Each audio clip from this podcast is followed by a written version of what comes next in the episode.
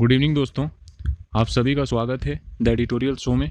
आप सुन रहे हैं द साहिल अंसारी शो हर दिन मैं आपके लिए एक एडिटोरियल शो लेकर आता हूँ, जिसमें हम किसी एक इम्पोर्टेंट एडिटोरियल को द हिंदू न्यूज़पेपर हो, जनसत्ता हो, दैनिक जागरण जैसे न्यूज़ से कलेक्ट करते हैं और आपके साथ डिस्कस करते हैं। आज ही के इस टॉपिक में एक इम्पोर्टेंट टॉपिक पर मैं आपसे बात करना चाहूँगा, जिस पर है प्लास्टिक यूज़ के बारे में। कि प्लास्टिक पर बैन लगाना क्यों ज़रूरी है? इसके बारे में आज मैं बात करूँगा कि ये प्लास्टिक जो है, कितना प्रदूषण करता है, आप जान जाएँगे। हम जानते हैं कि प्लास्टिक एक ऐसा चीज़ है जो मतलब बहुत प्रदूषण फैलाता है। रिपोर्ट में बताया गया है कि एशिया और अफ्रीका में सबसे ज़्यादा प्रदूषण प्लास्टिक से ही होता है। और ख़ासकर यहाँ कचरा एकत्रित करने की जो है, कोई भी प्रणाली नहीं। और अगर मैं विकसित देशों की बात करूँ तो प्लास्टिक कचड़े को एकत्रित करने में परेशानी का सामना वो भी कर रहे हैं। इसमें से विशेष रूप से वो प्लास्टिक होते हैं जिसे सिंगल यूज़ प्लास्टिक कहते हैं। जैसे कि मान लीजिए, आप चिप्स का पैकेट खाते हैं, वो ऐसा प्लास्टिक होता है जिसे सिर्फ़ एक ही बार इस्तेमाल करते हैं। आपने चिप्स को खाया, पैकेट आपने फेंक दिया। प्लास्टिक की थैलियाँ आ रही है, बिस्किट वगैरह आ रहे हैं स्ट्रो आ रही है। इनफैक्ट जो दूध और जो पानी की बोतलें होती है, वो भी प्लास्टिक के बोतल में ही पैक किया जा रहा है, जो कि एक बहुत ही गलत है। ये शरीर के साथ साथ पर्यावरण को भी हानि पहुंचाता है। इन्हीं प्लास्टिकों का करोड़ों टन कूड़ा रोज़ाना समुद्र और खुले मैदानों आदि में जो है फेंक दिया जाता है, जिससे समुद्र में जो जल या जीवन होते हैं, मछली वगैरह होते हैं, जंतु, मछ, जो भी होते हैं वहाँ पे समुद्र में, उनको बहुत परेशानी होती है और इनके वजह से कई जो वहाँ के प्राणी है, वो लुप्त हो चुके हैं। ज़मीन की उर्वरता क्षमता निरंतर कम होती जाती है प्लास्टिक से। जहाँ तहाँ प्लास्टिक हम जो फेंक देते हैं, कचरा सीवर और नालियों को चौक कर देता है और जिससे बरसात में जल भराव का सामना करना पड़ता है। भारत जैसे देश में रोज़ाना सैकड़ों आवारा पशुओं की प्लास्टिक युक्त कचरा खाने से मौत हो जाती है। वहीं इंसानों के लिए प्लास्टिक कैंसर का भी कारण बन रहा है, इसलिए प्लास्टिक के उपयोग को कम करने के साथ साथ सिंगल यूज़ प्लास्टिक पर प्रतिबंध लगाना बहुत ज़रूरी है। देखिए, जो अधिकांश प्लास्टिक होता है, ज़्यादातर प्लास्टिक पॉलीप्रोपाइलिन से बना होता है, जिसे पेट्रोलियम या प्राकृतिक गैस कहते हैं। और इसमें बहुत सारे ऑयल और गैस भी मिलाए होते हैं, जैसे कि पेट्रोलियम या प्राकृतिक गैस से बनाया जा रहा है। जो जलाने पर क्या होता है, जैसे आप प्लास्टिक को जलाएँगे तो उससे जो धुआँ निकल रहा है, उसमें हाइड्रोक्लोरिक एसिड सल्फ़र डाइऑक्साइड और फ्यूरेन और भारी धातुओं जैसी खतरनाक रसायन छोड़ता है, जिस कारण आपको सांस संबंधित बीमारी होती है, खांसी जैसी बीमारी होती है, साथ ही रोग प्रतिरोधक क्षमता भी कम हो जाता है। डाइऑक्सिन के लंबे समय तक संपर्क में रहने से कैंसर का खतरा बढ़ जाता है।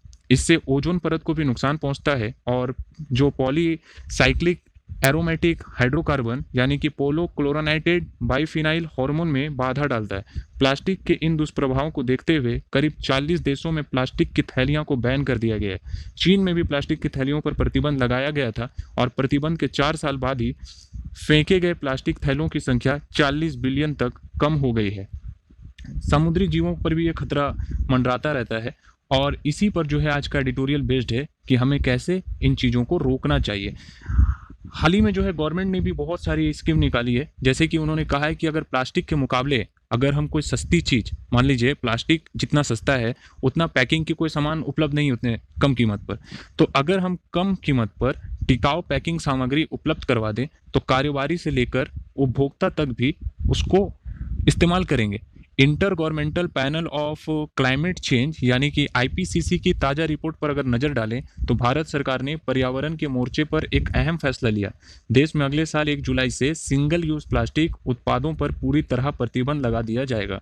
सिंगल यूज़ प्लास्टिक मैंने बता दिया है आपको, जैसे कि क्लब कप आप देख लें प्लेट देख लें ग्लास वगैरह देखिए, चम्मच देखिए बॉटल्स देख लीजिए। तो जो ये सारी चीज़ें होती है और उनके वस्तुओं के साथ सिंगल यूज़ प्लास्टिक पहले हमारे घर और फिर पर्यावरण में प्रवेश कर रहे हैं। इन पर रोग से जुड़े निर्णय के बहुआयामी प्रभाव होंगे। ऑस्ट्रेलियाई के माइंड्रू फाउंडेशंस की एक रिपोर्ट के मुताबिक भारत में प्रति व्यक्ति सालाना सिंगल यूज़ प्लास्टिक की खपत चार किलोग्राम है। वहीं यह आंकड़ा सिंगापुर में छिहत्तर, ऑस्ट्रेलिया में छप्पन और यूरोप में लगभग इकतीस किलोग्राम है। भारत हर साल 50 लाख टन से ज़्यादा ऐसे प्लास्टिक उत्पादित करता है, जबकि चीन और अमेरिका में उत्पादन क्रमशः ढाई करोड़ टन और 1.17 लाख टन है।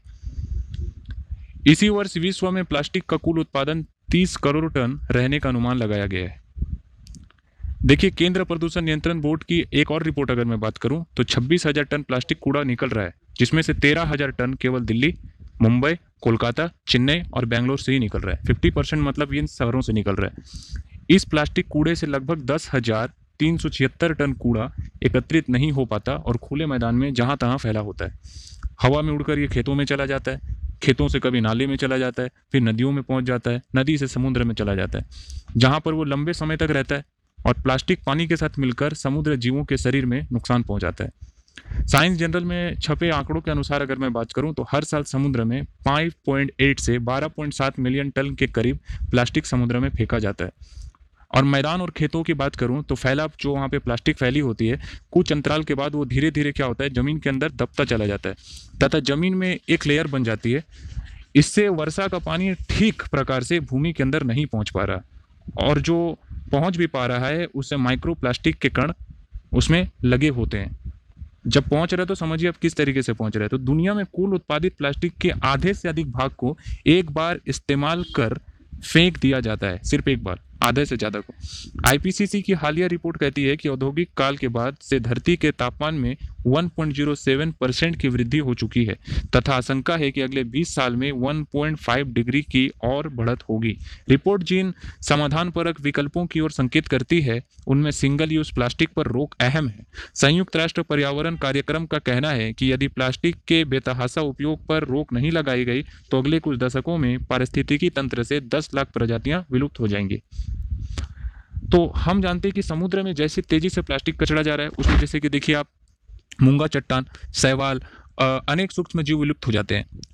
मनुष्य, पशु, पक्षी, वनों और मृदा की सेहत पर प्लास्टिक कचड़े का दुष्प्रभाव की चिंताजनक रिपोर्ट हमारे सामने आती है। हमेशा प्लास्टिक उत्पादन आपने किया अब प्लास्टिक किसी न किसी रूप से हमेशा परिमंडल में मौजूद रहता है। जलवायु परिवर्तन पर आधारित शोध पत्रों के मुताबिक अगले 20 साल में अकेले समुद्र में मौजूद प्लास्टिक मछलियों के वज़न के बराबर हो जाएगा। दुनिया का हर देश एक बार उपयोग कर कचड़े में तब्दील कर दिए जाने वाले इस प्लास्टिक के पर्यावरणीय पर्यावरणीय खतरे से जूझ रहा है। इस सदी की शुरुआत में ही जलवायु परिवर्तन के तमाम वैश्विक साझेदारियों के केंद्र में प्लास्टिक आ चुकी है। इसी क्रम में दो हज़ार अठारह में प्रधानमंत्री नरेंद्र मोदी ने वैश्विक प्रतिनिधियों को संबोधित करते हुए कहा था कि भारत 2022 में सिंगल यूज़ प्लास्टिक का उपयोग नहीं करेगा। साल 2019 में ही यूनाइटेड नेशन पर्यावरण सभा में भारत ने उस प्रस्ताव का नेतृत्व किया था, जिसमें ऐसे प्लास्टिक से होने वाले प्रदूषण पर चिंता जताई गई थी। 2019 में जो फ्रांस में आयोजित जी मीटिंग हुई थी, भारत ने इसके उन्मूलन को लेकर प्रतिबद्धता जताई थी। भारत नीति में पारिस्थितिकी तंत्रों का पुनर्स्थापन के संयुक्त राष्ट्र के आह्वान को मजबूती मिलेगी। इस वैश्विक कार्य योजना योजना में परितंत्र के आठ पिरामिडों, कृषि भूमि वन नदियाँ, नहर, पहाड़, महासागर आर्द्र भूमि घास के मैदान और शहर को प्रदूषण मुक्त करने का लक्ष्य रखा गया था। देखिए, जो सामान्यतः व्यापारी होते हैं या निर्माताओं से आसान और सामान प्राप्त कर ग्राहकों को उपलब्ध कराते हैं। नए नियमों में सरकार उत्पादकों आयातकों और ब्रांड मालिकों पर नकेल कसेगी। यानी कि मतलब हालाँकि प्लास्टिक बैग को एक से अधिक बार उपयोग में लाने लायक बनाने के लिए उसकी संरचना में बदलाव भी किए जा रहे हैं। इसके लिए बैग की मोटाई जो है बढ़ाई जा रही है। 2021 में ही बढ़ाई जाए, जाएगी। देखिए, आप बहुत सारे पैक की आप मोटाई आपको देखेंगे कि उसकी बढ़ी हुई है। मोटाई जो है लगभग 50 से 75 माइक्रोन की बढ़ी हुई नज़र आएगी। 31 दिसंबर 2022 में सिर्फ़ 120 माइक्रोन के प्लास्टिक बैग ही इस्तेमाल में लिए जाएँगे। विशेषज्ञों का यह भी मानना है कि प्लास्टिक के उपयोग में कटौती या प्रतिबंध की किसी भी नीति की सफलता उसके ठोस विकल्प पर निर्भर करेगी। वर्तमान में प्लास्टिक की खपत अधिक होने की एक बड़ी वजह कम लागत की सुगमता है। प्लास्टिक जितनी सस्ती चीज़ में मिल जाता है पैकिंग करने के लिए, उतना दूसरा कोई चीज़ नहीं मिलता। पैकेजिंग उद्योग से संबंधित व्यवहारिक दिक्कतों को दूर करने की मांग लंबे समय से हो रही है। भारत में जूट और बाँस आधारित उद्योग की क्षमता का उपयोग किया जाना चाहिए, या कुटीर उद्योग को नया जीवन देने के लिए काफ़ी होगा। पेपर पैकेजिंग इंडस्ट्री को भी प्रोत्साहित किया जाना चाहिए। ताकि हम पेपर का इस्तेमाल ज़्यादा करें। नाभिक या शोध से जुड़े वैज्ञानिकों ने पर्यावरण के अनुकूल जूट के रेसों से तैयार पॉलीबैग बनाने में काफ़ी सफलता अर्जित की है। डीआरडीओ द्वारा हाल ही में विकसित जैविक रूप से नष्ट होने योग्य उत्पाद इस दिशा में काफ़ी उपयोगी सिद्ध हुआ। दुनिया भर में भुट्टे के छिलके देखिए। गन्ने और फ़सलों के अवशिष्ट से बायोप्लास्टिक तैयार करने की विधियाँ सृजित की गई है। इन पैकेजिंग उत्पादों का जैविक तरीकों से निस्तारण संभव है। बाज़ार में यदि प्लास्टिक के मुकाबले सस्ती चीज़ मिलेगी तो कोई दुकानदार उसे नहीं खरीदेगा। कारोबारियों से लेकर आम जनता तक उसे इस्तेमाल करने की तरफ़ आकर्षित होगी। प्लास्टिक पर प्रतिबंध के क्रियान्वयन ही अहम ज़िम्मेदारी राज्य सरकारों की होगी।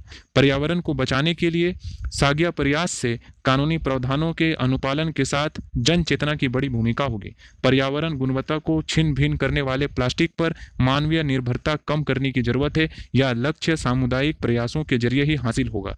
हमें प्रयास करना होगा। हम जैसे युवाओं को प्रयास करना होगा, सबको प्रयास करना होगा। तभी जा कर के हम प्लास्टिक के बैन कर पाएँगे पूरी तरीके से।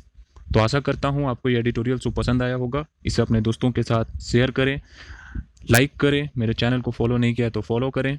चलता हूँ, ख्याल रखिएगा। जय हिंद।